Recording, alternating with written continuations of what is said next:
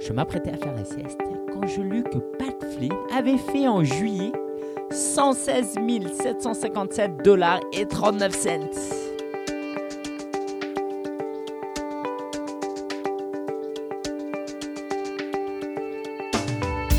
Bonjour et bienvenue dans l'épisode numéro 39 du podcast destiné aux entrepreneurs à domicile. Je suis Lingetia et aujourd'hui on va parler des 10 erreurs que je vois pratiquement tout le temps sur les blogs.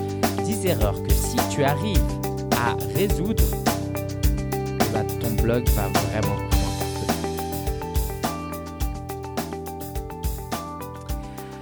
Alors oui, Pat Flynn, c'est l'un de mes modèles et il a euh, quasiment doublé euh, son chiffre d'affaires par rapport à son précédent record. D'accord, c'est vraiment un mec super. Je t'invite à aller sur smartpassiveincome.com si tu veux en découvrir plus sur lui.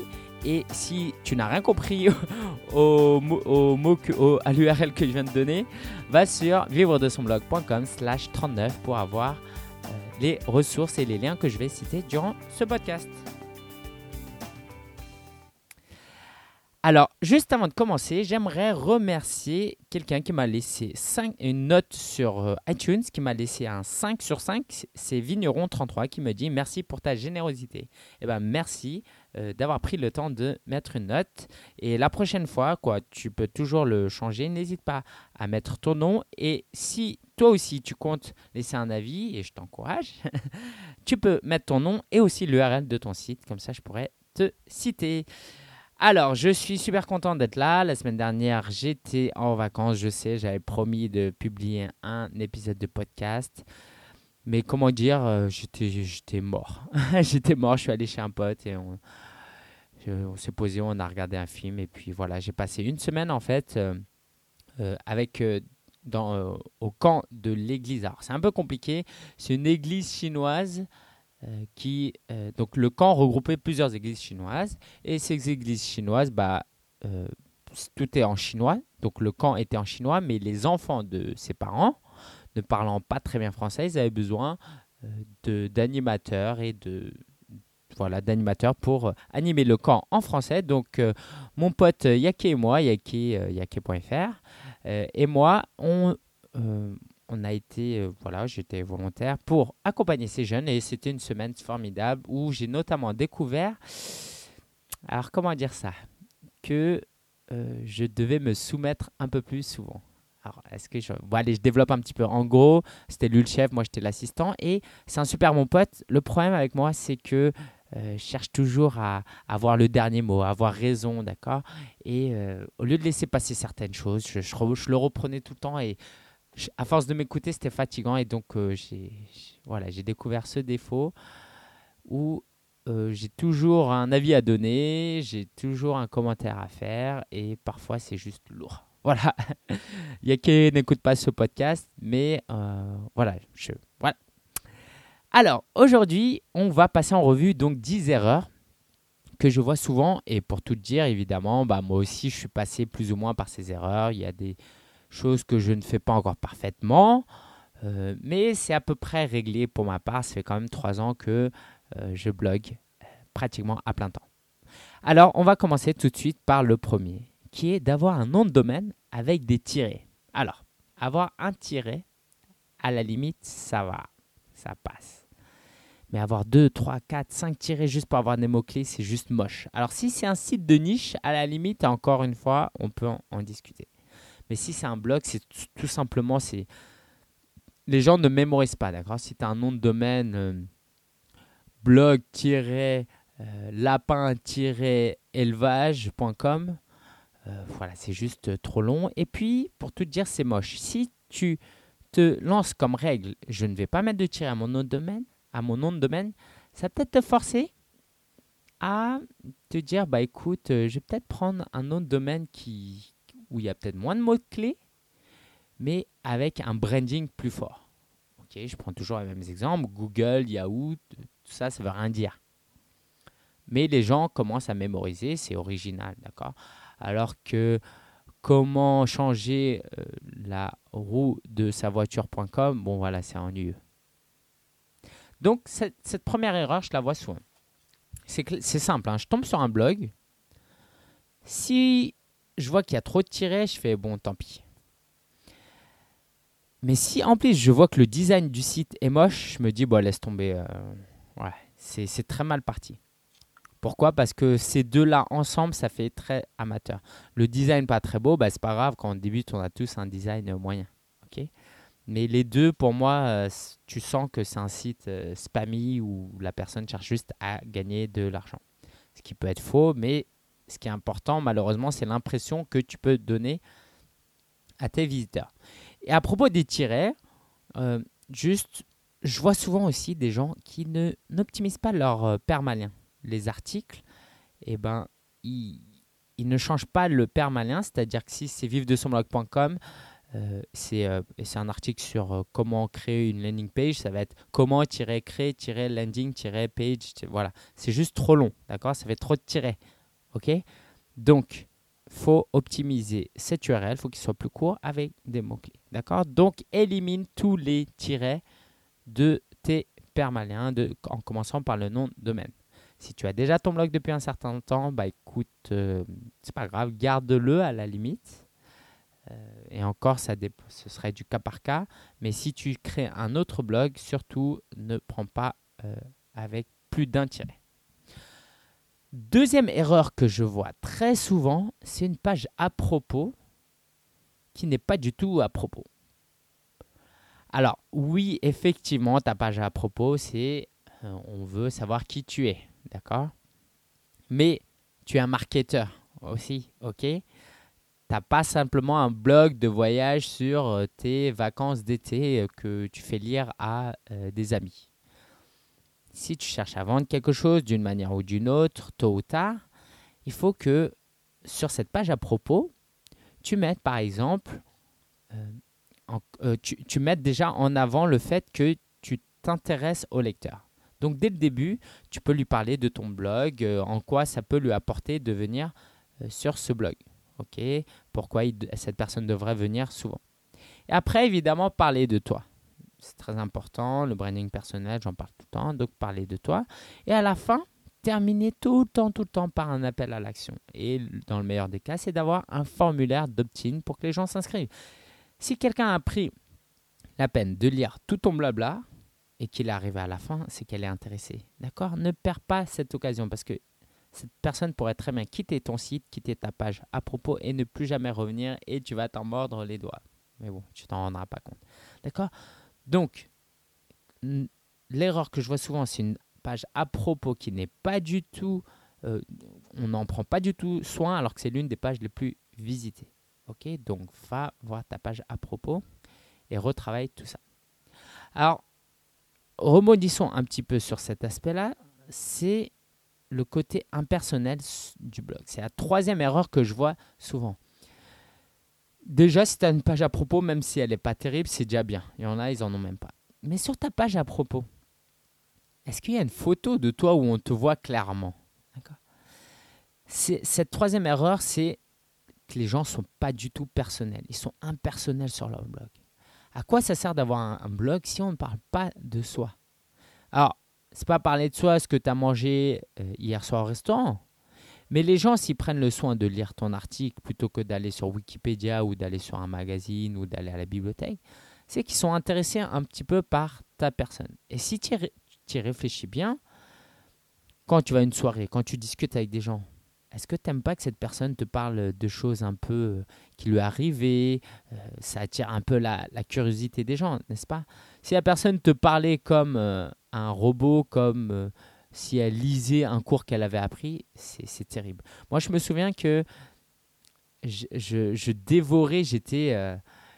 quand mes profs l'éco- à l'école me ra- racontaient des anecdotes personnelles ou même des anecdotes euh, qui sortaient de ce qui était simplement académique, en gros, il y avait un caractère personnel quand ils parlaient d'autres personnes, et ben ça m'intriguait parce que les gens, ce qu'ils aiment, c'est les histoires. On est vraiment curieux. Pourquoi on aime regarder des films, par exemple? On aime les histoires, d'accord? Donc ton blog, surtout, il faut qu'il soit personnel. Trop souvent, je vois qu'il n'y a pas de photos, d'accord? Que les, gens ne parlent pas du tout d'eux-mêmes.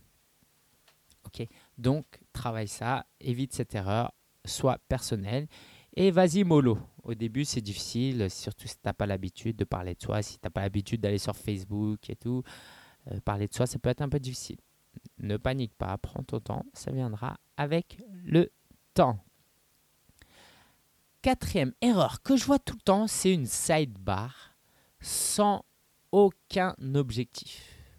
Ou avec trop d'objectifs au point où ce que comprend le lecteur, c'est qu'il n'y a pas d'objectif. Je m'explique.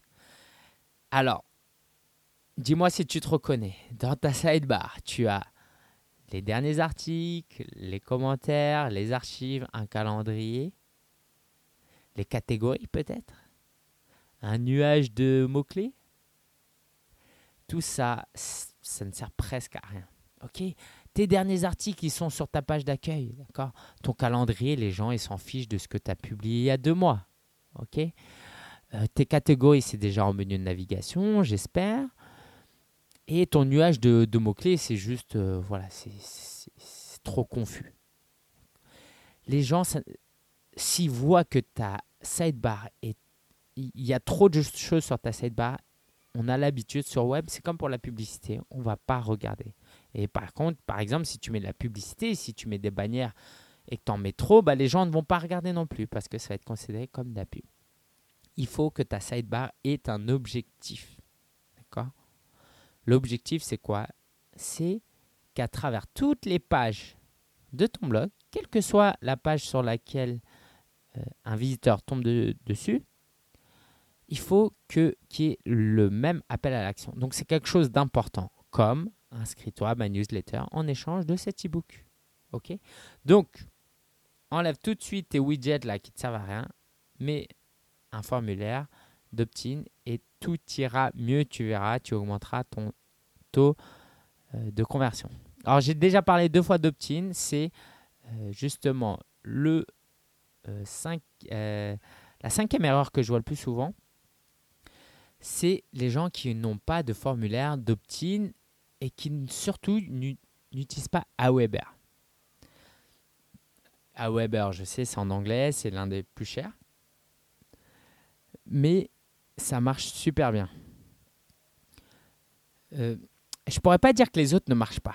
Mais en tout cas, s'il te plaît, n'utilise pas des trucs. Euh, euh, je crois que SEO autorépondeur, c'est pas mal. Euh, MailChimp, ça passe. Mais n'utilise pas les plugins. Des trucs où.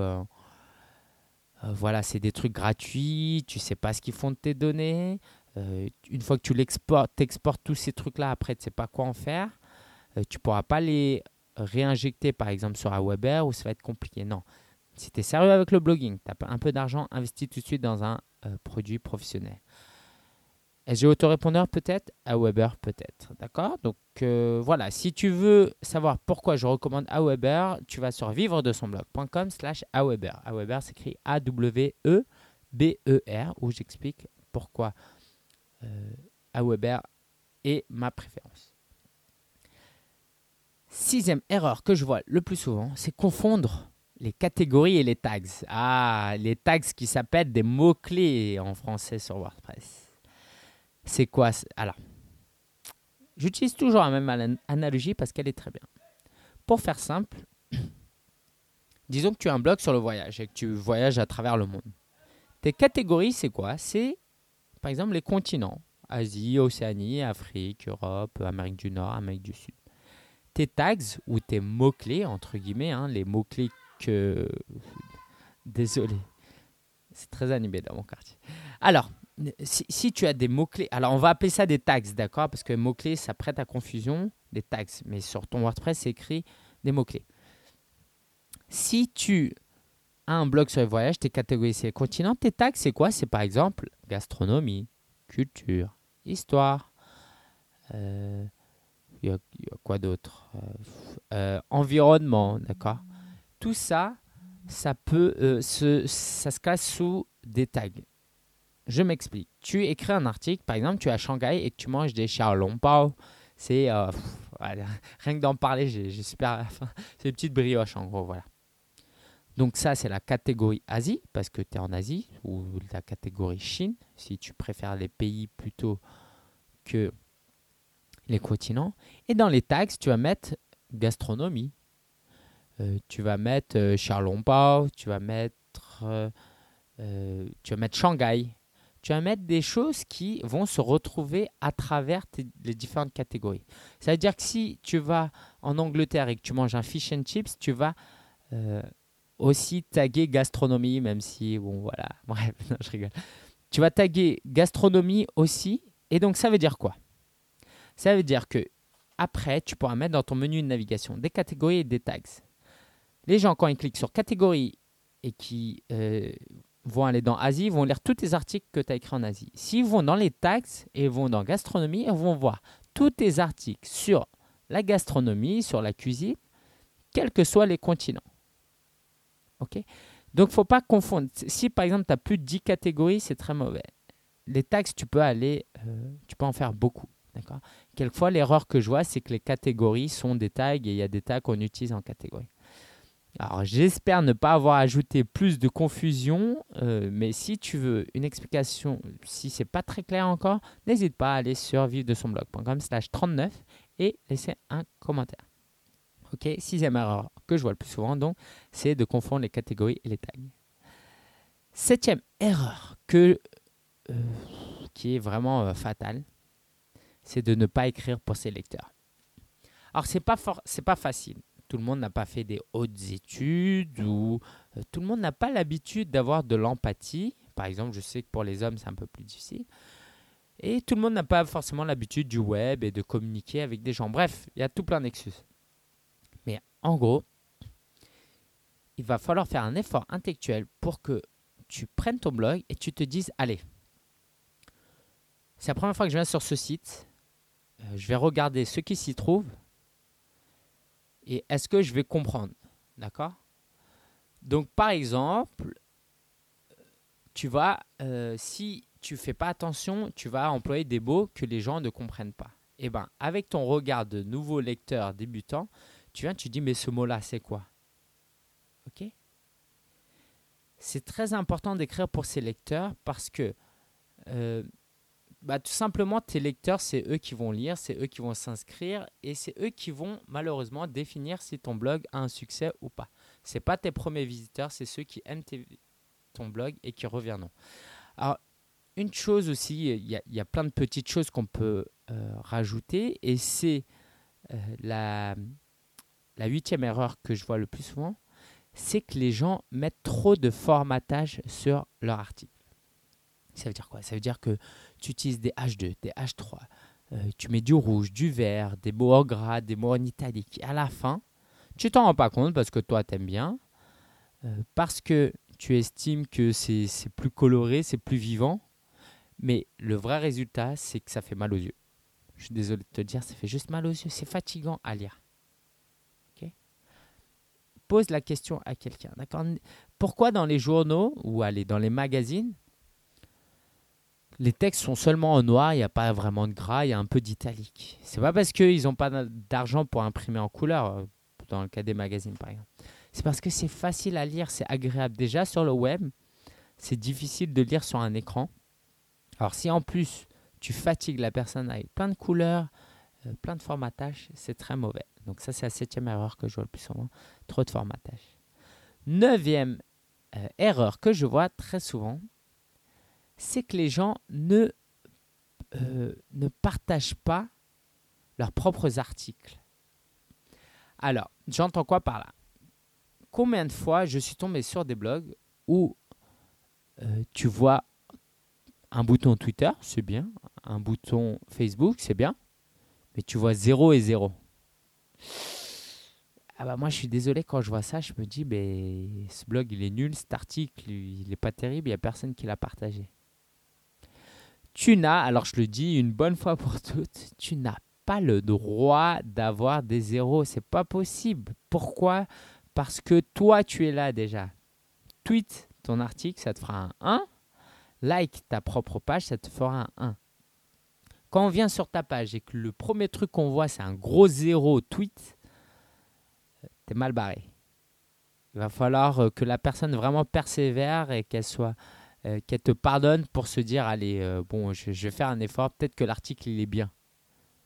Mais la plupart des gens, avec tous les articles de qualité qu'il y a sur le web, voilà, s'ils voient un zéro, c'est vraiment pas terrible. Donc c'est très simple. Moi, euh, sur Facebook, on me charriait même, euh, mais euh, la, ma page Facebook, quand, je publie un article, je partageais cet article sur ma page pro. Sur Facebook, tu as ta page personnelle, mais tu peux créer une page Facebook liée à ton blog. Donc, tu crées une page, tu, tu publies l'article, le lien, ça te fait un like. Tu likes euh, cet article, ça te fait deux likes. Après, tu le partages sur ton mur, ta page perso, et tu relikes. Et ça te fait déjà quatre. OK? Et euh, ça t'a rien coûté, ça t'a pris quelques secondes. Et bon, après, tu prends le risque qu'on se moque un peu de toi. Mais si tu es confiant de la, de la qualité de ton article, euh, c'est pas mal. OK? Pareil pour Twitter, pareil pour Google ⁇ tu peux créer donc euh, Google Plus, tu peux créer une page aussi, donc euh, tu peux liker avec ton compte personnel et ton compte pro. Et Twitter, moi j'ai carrément plusieurs comptes Twitter. Alors c'était pas pour spammer, j'en avais vraiment besoin, donc euh, j'utilise un outil qui s'appelle Hootsuite, H-O-O-T-S-U-I-T-E, pour tweeter. Et c'est la ressource de la semaine, j'en parle juste après. Dixième et dernière erreur que je vois le plus souvent, c'est de ne pas avoir d'appel à l'action à la fin d'un article. L'article est très bon, la personne a pris le soin de lire, tu as mis des photos, tout ça, c'est bien. Mais à la fin, tu vois quoi? Tu vois, bah il n'y a rien. Il y a évidemment euh, la fonction native de WordPress, laisser un commentaire. Mais euh, est-ce que ça donne vraiment envie de laisser un commentaire? Je t'invite vraiment à demander carrément vraiment moi, moi j'écris souvent des laisse-moi ton avis, pose-moi ta question, euh, j'y répondrai. Euh, encore mieux, tu pourrais en début d'article poser une question, y répondre plus ou moins et à la fin dire est-ce que tu es d'accord?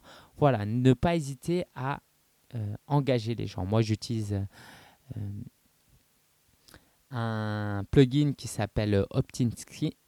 Skin je vais mettre en ressource aussi, qui me permet d'avoir une boîte avec des boutons de partage et la possibilité de s'inscrire à un newsletter. Ça, c'est très bien. D'accord? Donc, vraiment, utilise un appel à l'action. Ce serait vraiment trop dommage. Je sais, j'ai dit beaucoup de fois vraiment. Ce serait trop dommage que les gens, que tu aies fait le plus dur en, en ayant du trafic, que quelqu'un lise tout ton article, qu'à la fin, cette personne parte. Ok, je récapitule les 10 erreurs que je vois le plus souvent. Trop de tirets dans le lien. Page à propos complètement délaissée. Un blog pas du tout personnel. Une barre latérale négligée ou trop confus. Confuse. Euh, ne pas utiliser d'autorépondeur. Confondre les catégories et les tags. Ne pas écrire pour ses lecteurs. Trop de formatage pas de partage d'articles via les réseaux sociaux et pas d'appel à l'action. Passons maintenant à la ressource de la semaine. Donc toutes les semaines, je vais parler d'une ressource sur le web qui aidera ton business. Et cette semaine, je vais parler de Hootsuite. C'est s'écrit H-O-O-T-S-U-I-T-E.com. Donc Hootsuite, ça te permet en fait, c'est très utile si tu as plusieurs comptes Twitter et même si tu n'en as qu'un, ça peut être utile, mais moi je l'utilise surtout parce que j'en ai plusieurs. Donc le compte gratuit, tu peux mettre jusqu'à 5 comptes. Et donc quand je tweete, je peux euh, publier, tweeter sur les 5 comptes en même temps. Ça me fait gagner un temps fou et ça me fait 5 tweets d'un coup. Tu peux aussi euh, activer certains filtres, programmer, euh, programmer tes tweets pour qu'ils soient envoyés plus tard. tu peux euh, envoyer des messages, euh, en gros toutes les fonctionnalités de Twitter. Mais si tu gères plusieurs comptes Twitter, c'est vraiment euh, un superbe outil. J'en connais d'autres, mais après des années d'essai, c'est vraiment celui que je préfère le plus. Donc en fait, c'est rien sur ton ordinateur, c'est une, application web, et tu peux avoir différents onglets, différents, comment on appelle ça, différents, c'est comme des feeds. Voilà, différents, comme des murs. Et donc, par exemple, d'un côté, tu as les retweets que tu as eu, euh, des mentions, euh, des articles classés sous euh, des tweets classés sous autre chose. Voilà. Je sens le brûler là en fait. J'espère que ça ne vient pas de chez moi.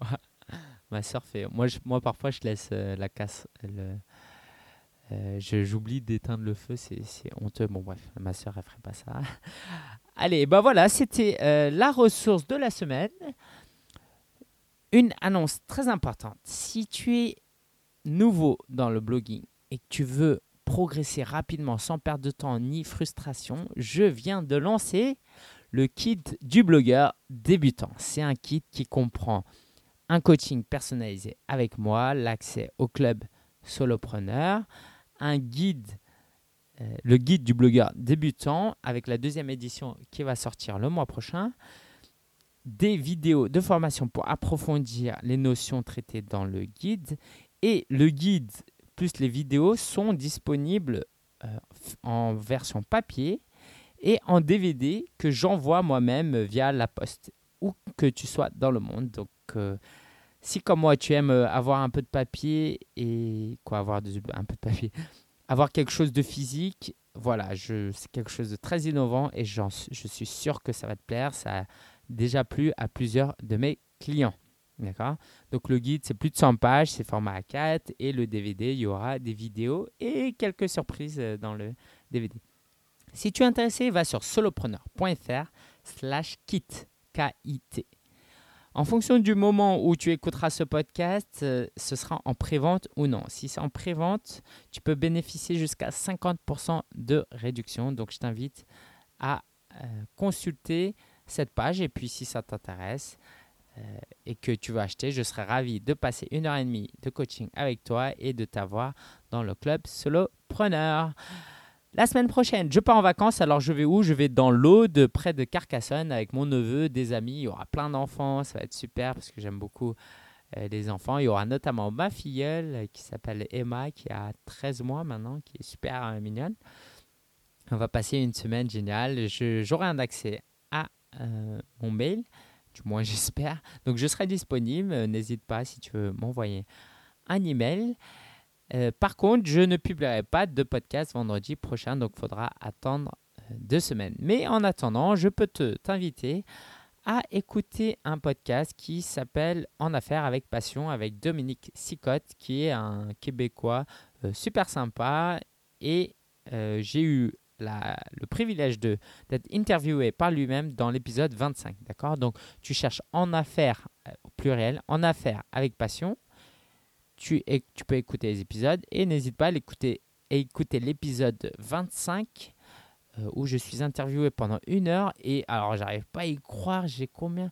Je crois que j'ai eu 140 tweets sur son. Euh, sur son blog pour cet épisode, ça me paraît vraiment. Voilà. En tout cas, c'est l'une de mes meilleures interviews où je parle vraiment avec passion.